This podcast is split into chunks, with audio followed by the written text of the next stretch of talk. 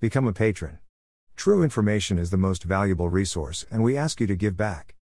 The state of Alexei Navalny's health is deteriorating in prison, his lawyer Olga Mikhailova told on Wednesday, March 24. Yesterday, his leg went numb. Before that, his back hurt for a long time. On Friday, he was seen by a local neurologist. On Monday, he was given two ibuprofen tablets, and that's it. Naturally, he didn't get better. According to Mikhailova, Navalny's lawyers are currently near the Pokrov penal colony where he is in custody, but they aren't being allowed inside on the pretext of sensitive activities. Navalny's chief of staff Leonid Volkov believes that the opposition politician may have been moved to the prison's hospital, and that the prison administration wants to hide this fact. On March 15, it was confirmed that Alexei Navalny was in custody at Penal Colony No. 2, IK2, in the city of Pokrov in Russia's Vladimir region. That same day, Navalny's associates uploaded a Facebook post on his behalf, in which he wrote that he was doing well overall. Another social media post was published on Navalny's behalf on March 22. It made no mention of the state of his health. On Monday, Alexei Navalny confirmed that he is in custody at Penal Colony No. 2 in the town of Pokrov, northeast of Moscow. His whereabouts were unknown over the weekend after the news broke on Friday that he had been transferred out of a detention center in the nearby town of Kolchugino. Navalny says he's doing well overall, though he described the notorious penitentiary as a friendly concentration camp.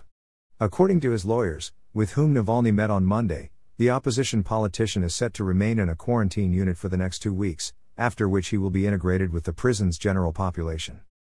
Alexei Navalny confirmed that he had been moved to Pokrov's penal colony number 2 in social media posts made on his behalf during the day on Monday. Describing the conditions of his detention, Navalny wrote, I haven't yet seen any violence or even a hint of it, although by the tense posture of the convicts, standing at attention and afraid to turn their heads, I easily believe the numerous stories that here, in IK2 Pokrov, people were beaten half to death with wooden hammers just recently. The opposition politician underscored that the penitentiary operates based on the literal fulfillment of endless rules. In his words, the Federal Penitentiary Service, FSIN, has set up a real concentration camp 100 kilometers, 62 miles, from Moscow. That's what I call my new home, our friendly concentration camp, Navalny wrote, adding that he's doing well overall. IK2 is a notoriously harsh penal colony, where the administration exercises total control over the lives of the inmates.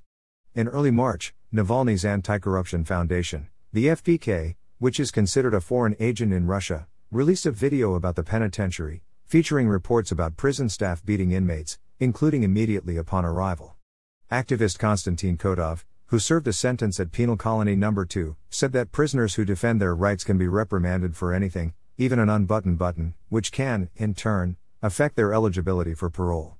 Kotov's lawyer Maria Eismont said that in Penal Colony No. 2, everything is aimed at making people feel completely dependent on the administration. Become a patron. True information is the most valuable resource, and we ask you to give back. Email address. Subscribe. Submit a form.